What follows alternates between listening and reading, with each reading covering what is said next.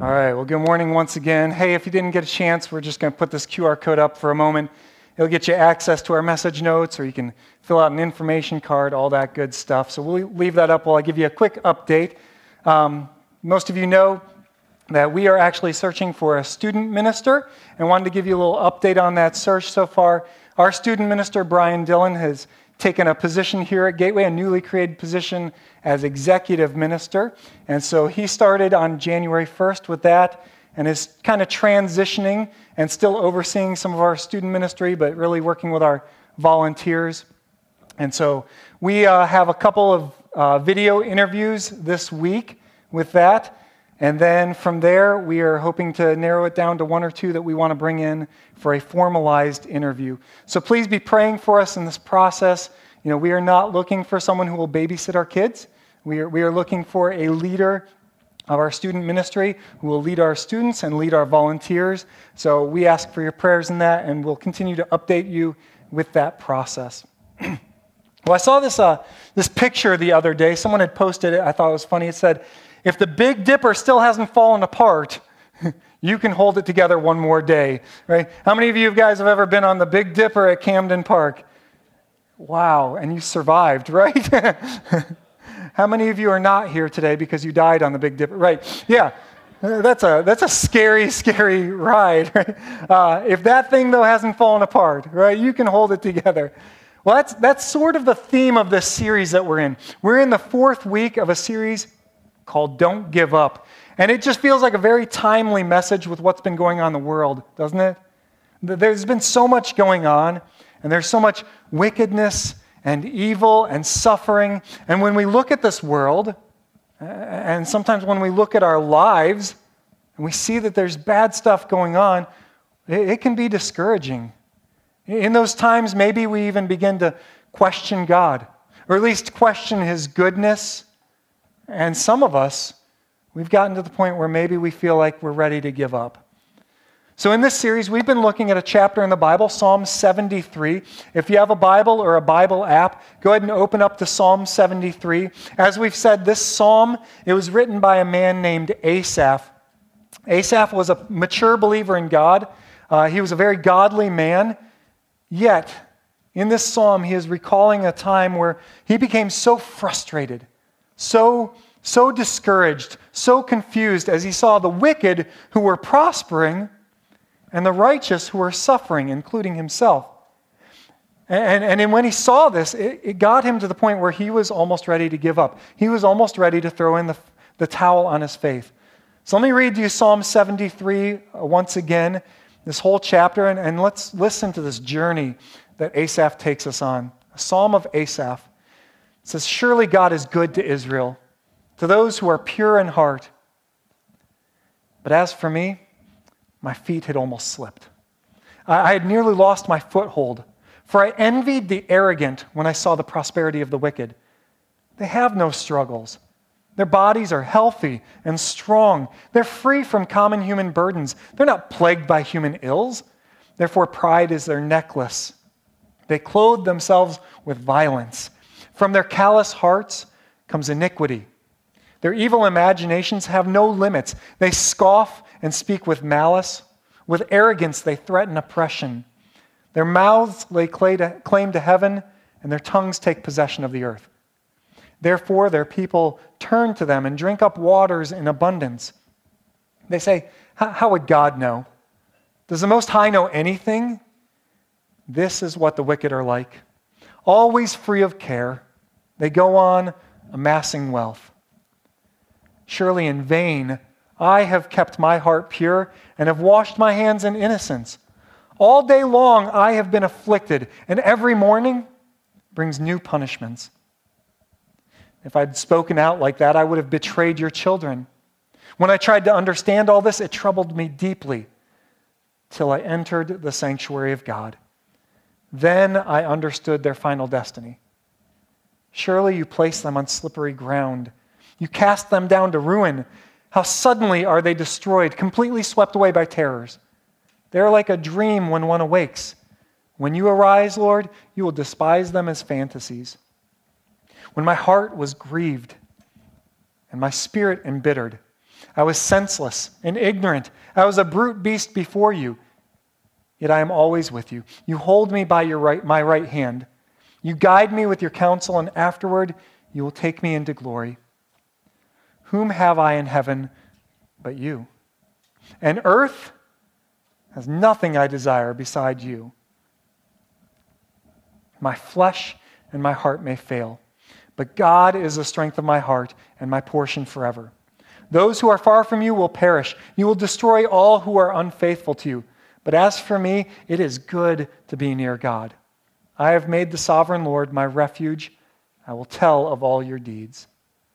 Again, what an amazing chapter. we are in the fourth week of this and read through it each time.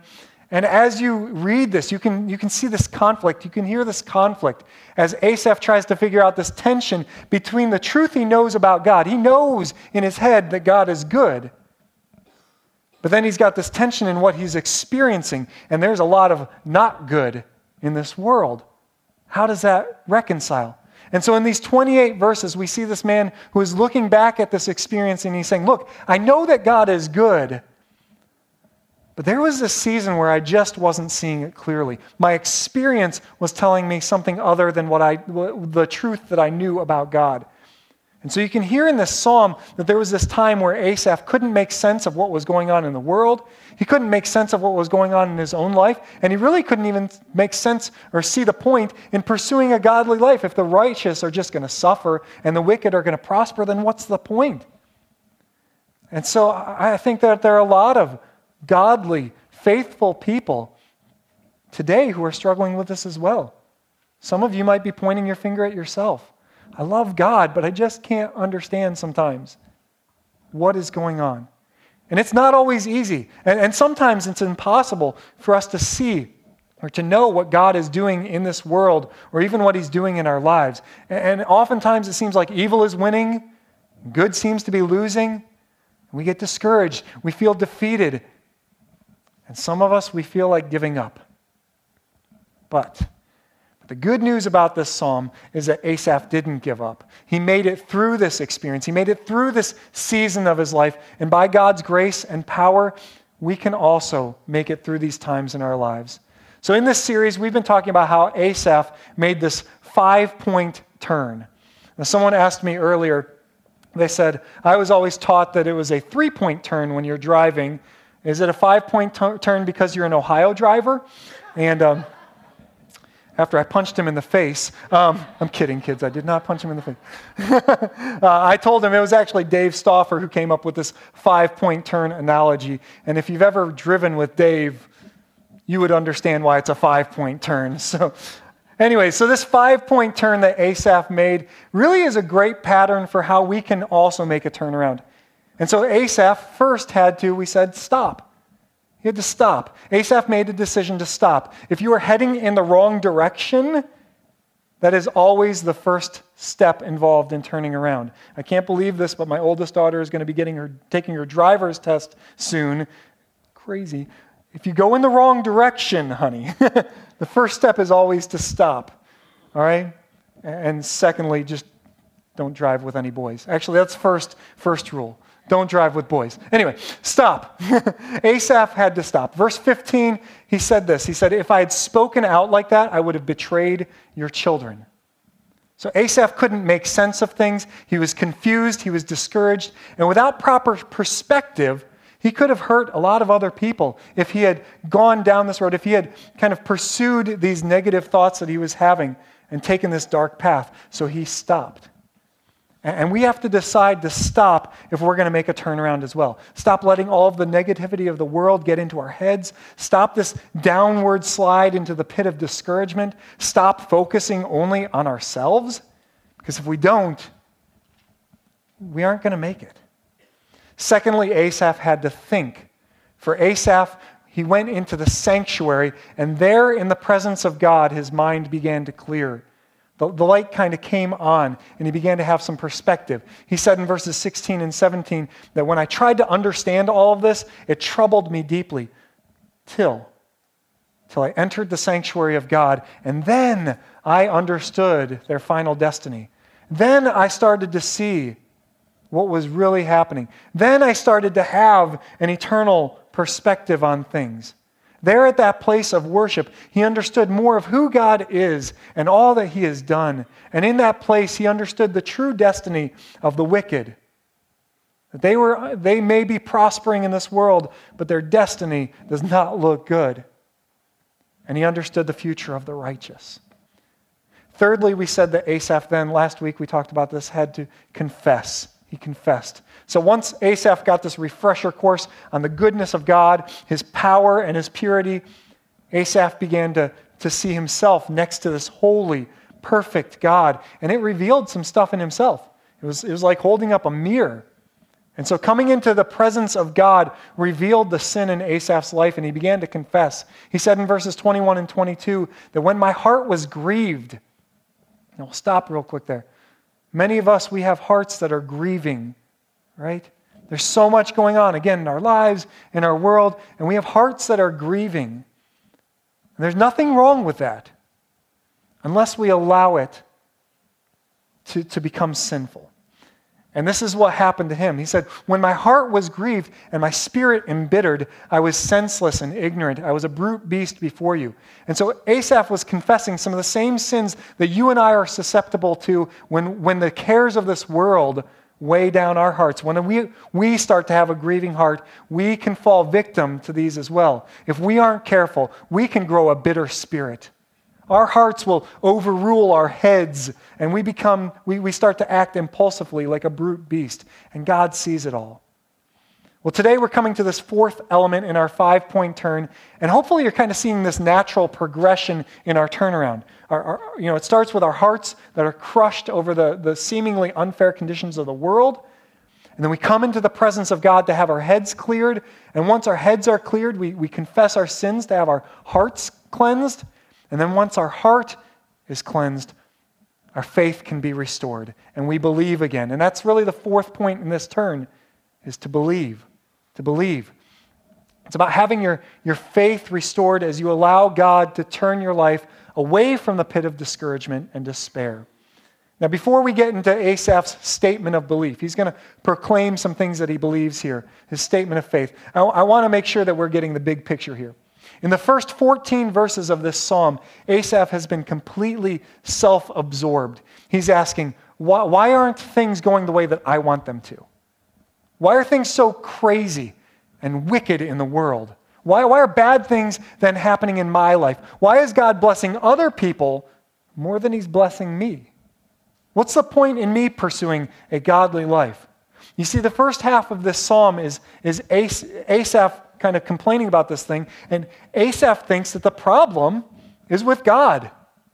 And he's convinced that the difficulties he's facing are the root of his unhappiness.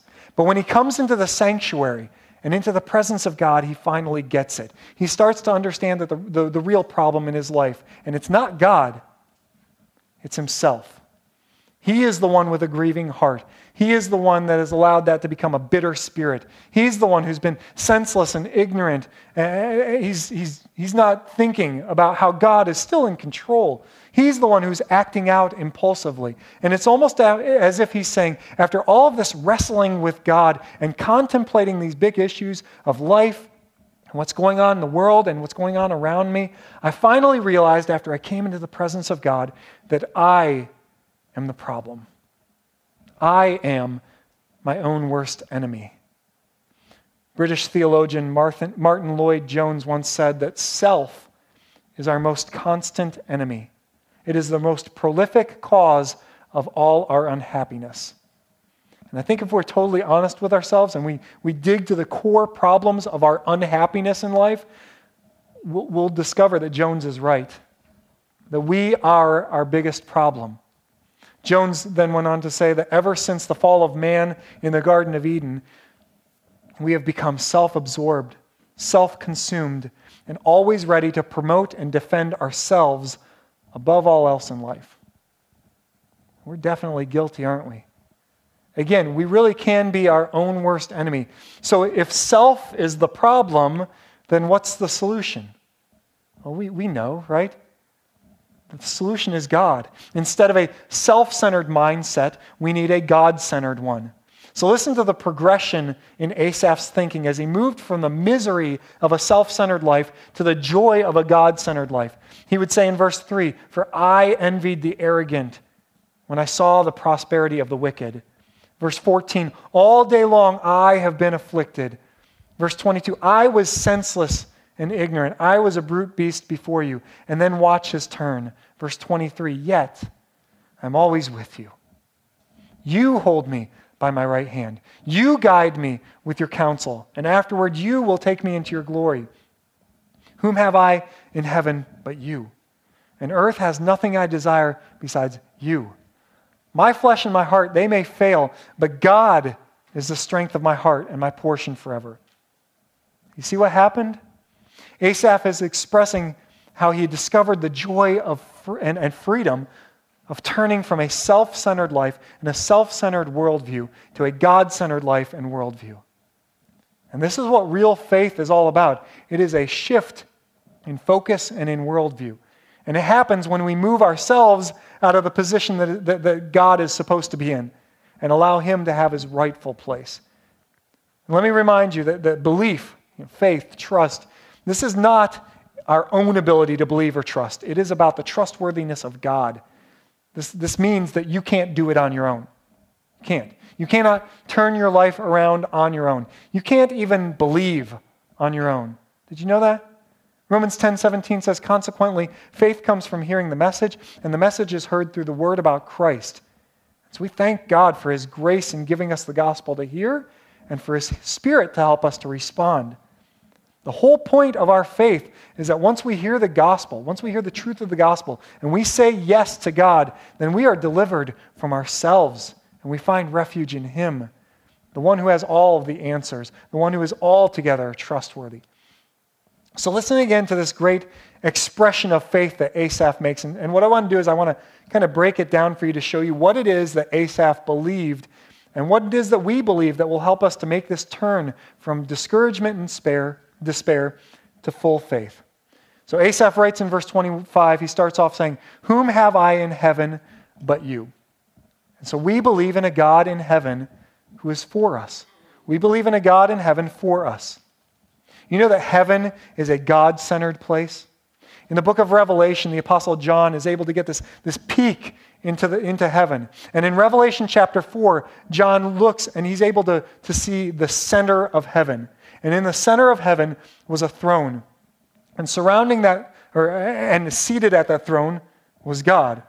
And, and then surrounding that throne, there were 24 other thrones with 24 elders and these four living creatures. And it says in Revelation 4 that day and night they never stop saying, Holy, holy, holy is the Lord God Almighty, who was and is and is to come. And then down in verse 11, they're continuing with their praise to God, saying, You are worthy, our Lord and God, to receive glory and honor and power. For you created all things, and by your will they were created and have their being. Then in John chapter or Revelation chapter 5, John gets another vision. And this time we read in verse 6, he says, Then I saw a lamb looking as if it had been slain, standing at the center of the throne, encircled by the four living creatures and the elders. And this lamb is none other than Jesus. He is the center of worship and adoration by all. Don't miss this. Jesus, who, who is God, is at the center of heaven. It is all about Jesus. And so Asaph asks, Whom have I in heaven but you? Let me ask you, who do you have in heaven? Many, many of you know without a shadow of a doubt some relatives or friends who, who are already in heaven. They're there already. And, and one day, for the people of God, there is going to be this just glorious reunion with loved ones in heaven. And it is something to look forward to. So there are people we will know in heaven. Scripture also talks about how there are rewards and possessions in heaven awaiting us. But to be honest, the Bible doesn't spend a whole lot of time talking about things and people in heaven. What the Bible does talk about is the main who in heaven. And Asaph understood this, and we need to understand this as well. Heaven isn't heaven without Jesus. It's not. So imagine for a moment there's this engaged couple, Tom and Sally, we'll call them. And they're out on a date uh, just a few days before their actual wedding day. And Sally says to Tom, You know, what, what is it that you're most excited about for our wedding day? And Tom says, Well, I'm, I'm most excited to see some of my college buddies. We're going to hang out the night before the wedding. Or what if he said, because he's not really that smart of a guy, what if he said, You know, I'm really excited about the food at the reception. It's going to be so good. Again, obviously, Tom's not the brightest guy, is he? Yes, it's true. He's going to see some of his college buddies at the wedding. And there's going to be good food at the reception. But Tom is missing the point, isn't he? The greatest thing about their wedding day for Tom is, men, you better know the answer to this, is what? Sally, right? It's about her. It's about the who. Yes, in heaven, there is going to be a great reunion to look forward to. And yes, there are going to be rewards to look forward to in heaven, but those are all just bonuses to the main focus of heaven, and that is Jesus. I was at a funeral yesterday for Wanda Copley. She's related to several of our, our Gateway uh, people. And um, there was something that struck me uh, during the service. They, they, allowed some time for people to come up, kind of a, to share some things about her. And her son came up and talked about her life. And he said, you know, the last few weeks of Wanda's life, uh, she talked a lot about her, her family who was already in heaven and how she missed them and she looked forward to seeing them. But he also said in those last few weeks that she spoke so much about Jesus. More and more and more, she just kept talking about Jesus, talking and talking about Jesus. And it made me think as he said that this was a woman who was getting ready to see Jesus face to face. Yes, she was looking forward to a great reunion in heaven, but she was longing to be with her Savior. John Piper says this. He says, The critical question for our generation and for every generation is this If you could have heaven with no sickness, and with all the friends you ever had on earth, and all the foods you ever liked, and all the leader, leisure activities you ever enjoyed, and all the natural beauties you ever saw, and all the physical pleasures you ever tasted, and no human conflict or any natural disasters, he says this Could you be satisfied with heaven if Christ was not there? Unfortunately, I think there are a lot of Christians who would say, Yep, sounds pretty good to me. And we're missing the point. We're missing the point. God is at the center of heaven. He is the one we should be longing for. Heaven isn't heaven without him. Asaph says, Whom have I in heaven but you, God? And this truth helped him to turn in the right direction. We believe we have a God in heaven who is for us. We also believe in a God on earth with us. A God on earth with us. This is the nature of our faith. It is God centered, Christ focused. He is all sufficient for us. This is what Asaph is saying in his proclamation of faith. He says, Whom have I in heaven but you? And the earth, it has nothing I desire besides you. Now, this doesn't mean that Asaph didn't have other desires, but God was enough for him. God was enough for him in this life. The apostle Paul made a very similar statement in Philippians 1:21. He would say, "For to me to live is Christ, and to die is gain. Just a couple chapters later, he writes this, and it's just a few verses after what we read this morning at our focus time. He said, I want to know Christ. Is to know the power of his resurrection and participation in his sufferings, becoming like him in his death, and so somehow attaining to the resurrection from the dead. Again, Paul had other desires, other goals even good goals, even biblical goals, but they paled in comparison to an intimate knowledge of and relationship with God through Jesus. So let's go back to our couple, Tom and Sally. It's, it's their wedding day. They're reciting their vows to one another, and, and Tom is, is about to make up for his previous mistake, okay? And so he says his vows I, Tom, take you, Sally, to be my wife to have and to hold, for better, for worse, for richer, for poorer, in sickness and in health, to love and to cherish until we are parted by death. As God is my witness, I give you my promise. Think about what Tom is saying here. He's saying, if being with you means I'm richer, then I'm with you. And if, me, if it means I'm poorer, then I'm probably working at a church. I mean, uh, but I'm with you. But I'm with you. If you stay healthy, I'm here. If you get sick, I'm here. What matters to me is not, not any of the conditions of our marriage. What matters is that we are together. So bring it on. Bring, bring on all of life, come what may, as long as I am with you. And this is the essence of a true marriage. It's a thing of beauty to see when you see it in a couple that has been just working through their marriage, through the thick and thin for 50, 60 years. Isn't it amazing to see couples like that? And this is what it means to follow Christ. You know, God even uses the image of a marriage between two people to describe our relationship with Christ. Regardless of the ups and downs, the hills and the valleys, I choose Jesus.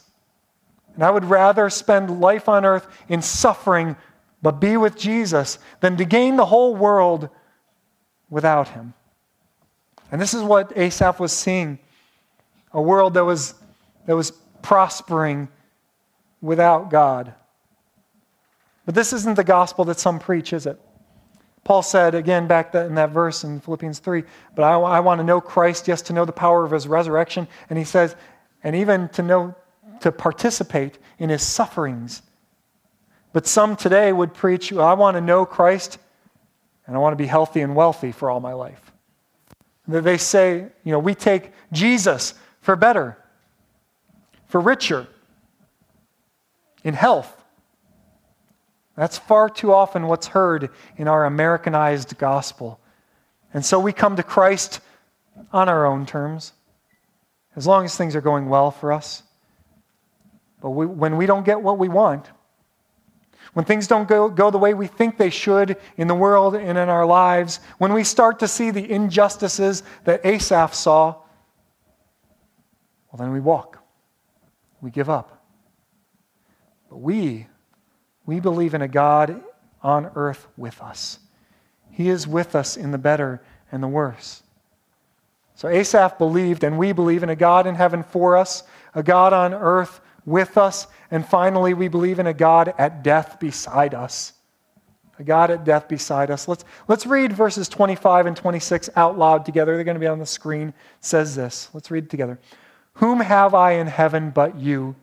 And earth has nothing I desire besides you. My flesh and my heart may fail, but God is the strength of my heart and my portion forever.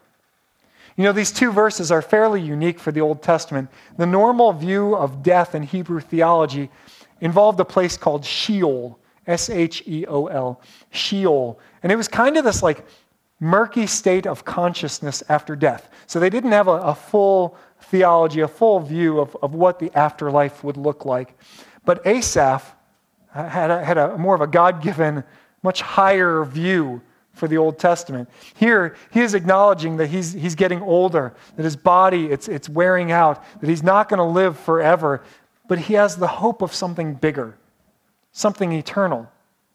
He has the hope of, of, of heaven with God. And so for him, it was God in life and God in death. And this is our faith too, or at least it should be. This is what we believe, except we know more, a lot more than Asaph knew because we know about Jesus. So again, I think Paul's words are, are, are fitting for us.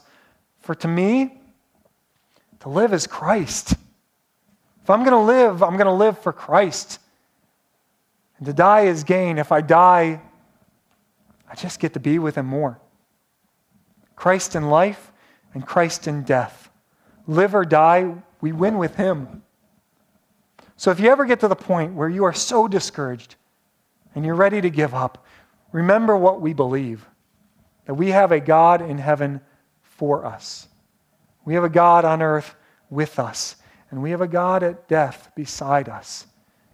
We are never, ever alone in this. Let's pray.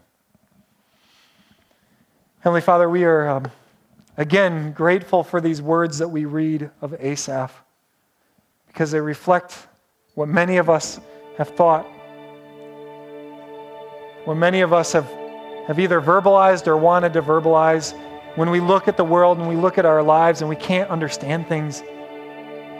When we get frustrated over how some people are so far from you, who are so wicked, are prospering, they're getting ahead, they're healthier, they're wealthier.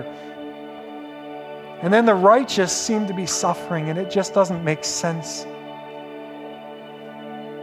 There are many of us, we're looking at the world and we're looking at our lives and we're going, what's the point then? Is it really worth it to live for Christ? But I thank you for the example of Asaph, how he's able to look back at this time with some perspective and have an eternal mindset. He's able to recall what helped him get through this as he made this turnaround and how he understood your presence, God. How he understood that you are for us and with us and beside us. And that we can make it through any valley, that we can make it through any tough season of life because we're not alone. So, God, we thank you for your presence in all of this.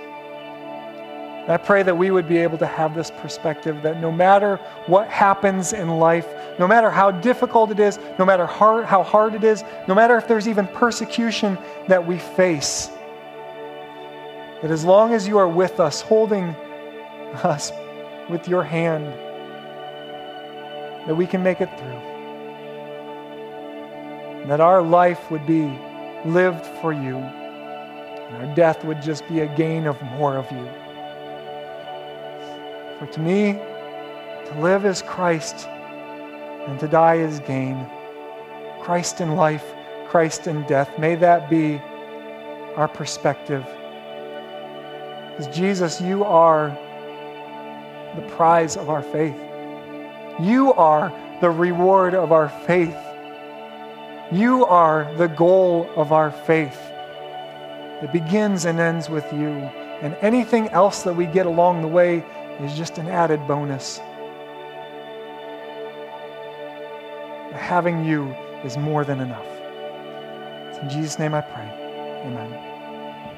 And so this morning, we want to give you the opportunity to respond. And, and maybe that response is simply at your seat, you're going, My life has so been about me. It's just been about me, me, me, me, me. And I need to repent of that and have a God centered, Christ centered life.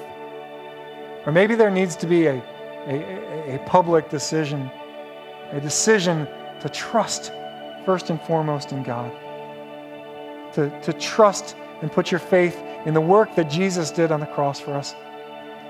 Place your faith in Him and be baptized. And so I'm going to be up here to your right in just a moment as we sing this last song.